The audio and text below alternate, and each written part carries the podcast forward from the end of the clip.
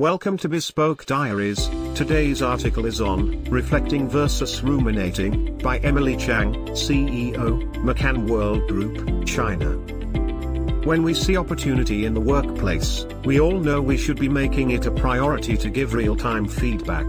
This should be done in a helpful and positive way, and in a private setting. And we typically close out the discussion by encouraging the other person to reflect on the feedback, welcoming additional conversation or questions. Most of the time, these engagements are highly productive and result in growth and development.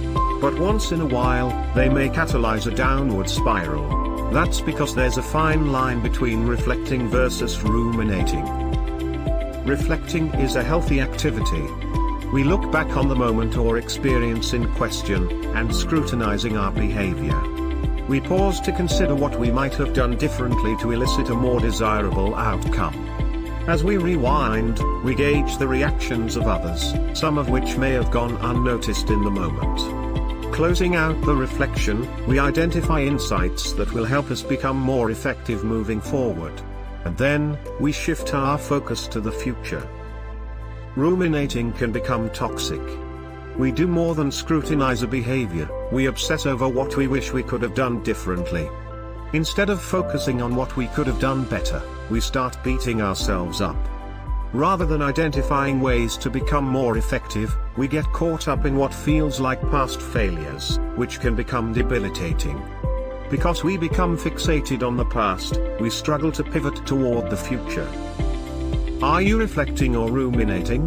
The best way to quickly identify if you've left the healthy world of reflection and plunged into the murky depths of rumination is to ask those closest to you. Emily will bet you get an instant reaction, I'm so glad you asked. Yes, I was trying to find a nice way to tell you. Alternatively, if you don't feel like talking to others, ask yourself when the actual event occurred. Has it been more than a week? A month? Years? You see where you are going with this? Can't stop ruminating? Some of us can't help but kick ourselves when we're down. So how do we get back up? 1. Find closure. It's possible you owe an apology to someone else, in which case, give it. But most likely, the one you need to forgive is yourself. So, write the memory down on a piece of paper and light it on fire. As the paper chasm begins to burn, let the moment go in your mind. 2. Visualize a friend. Go back to that moment and instead of seeing your own face, imagine a loved one's face in its place. Now let the moment unfold again. Suddenly, it doesn't seem like such a big deal, right? Consider this, if your friend came to you, distressed about their behavior, wouldn't you gently suggest they let it go? Wouldn't you reassure them it wasn't a big deal? Then, you deserve to tell yourself the same thing.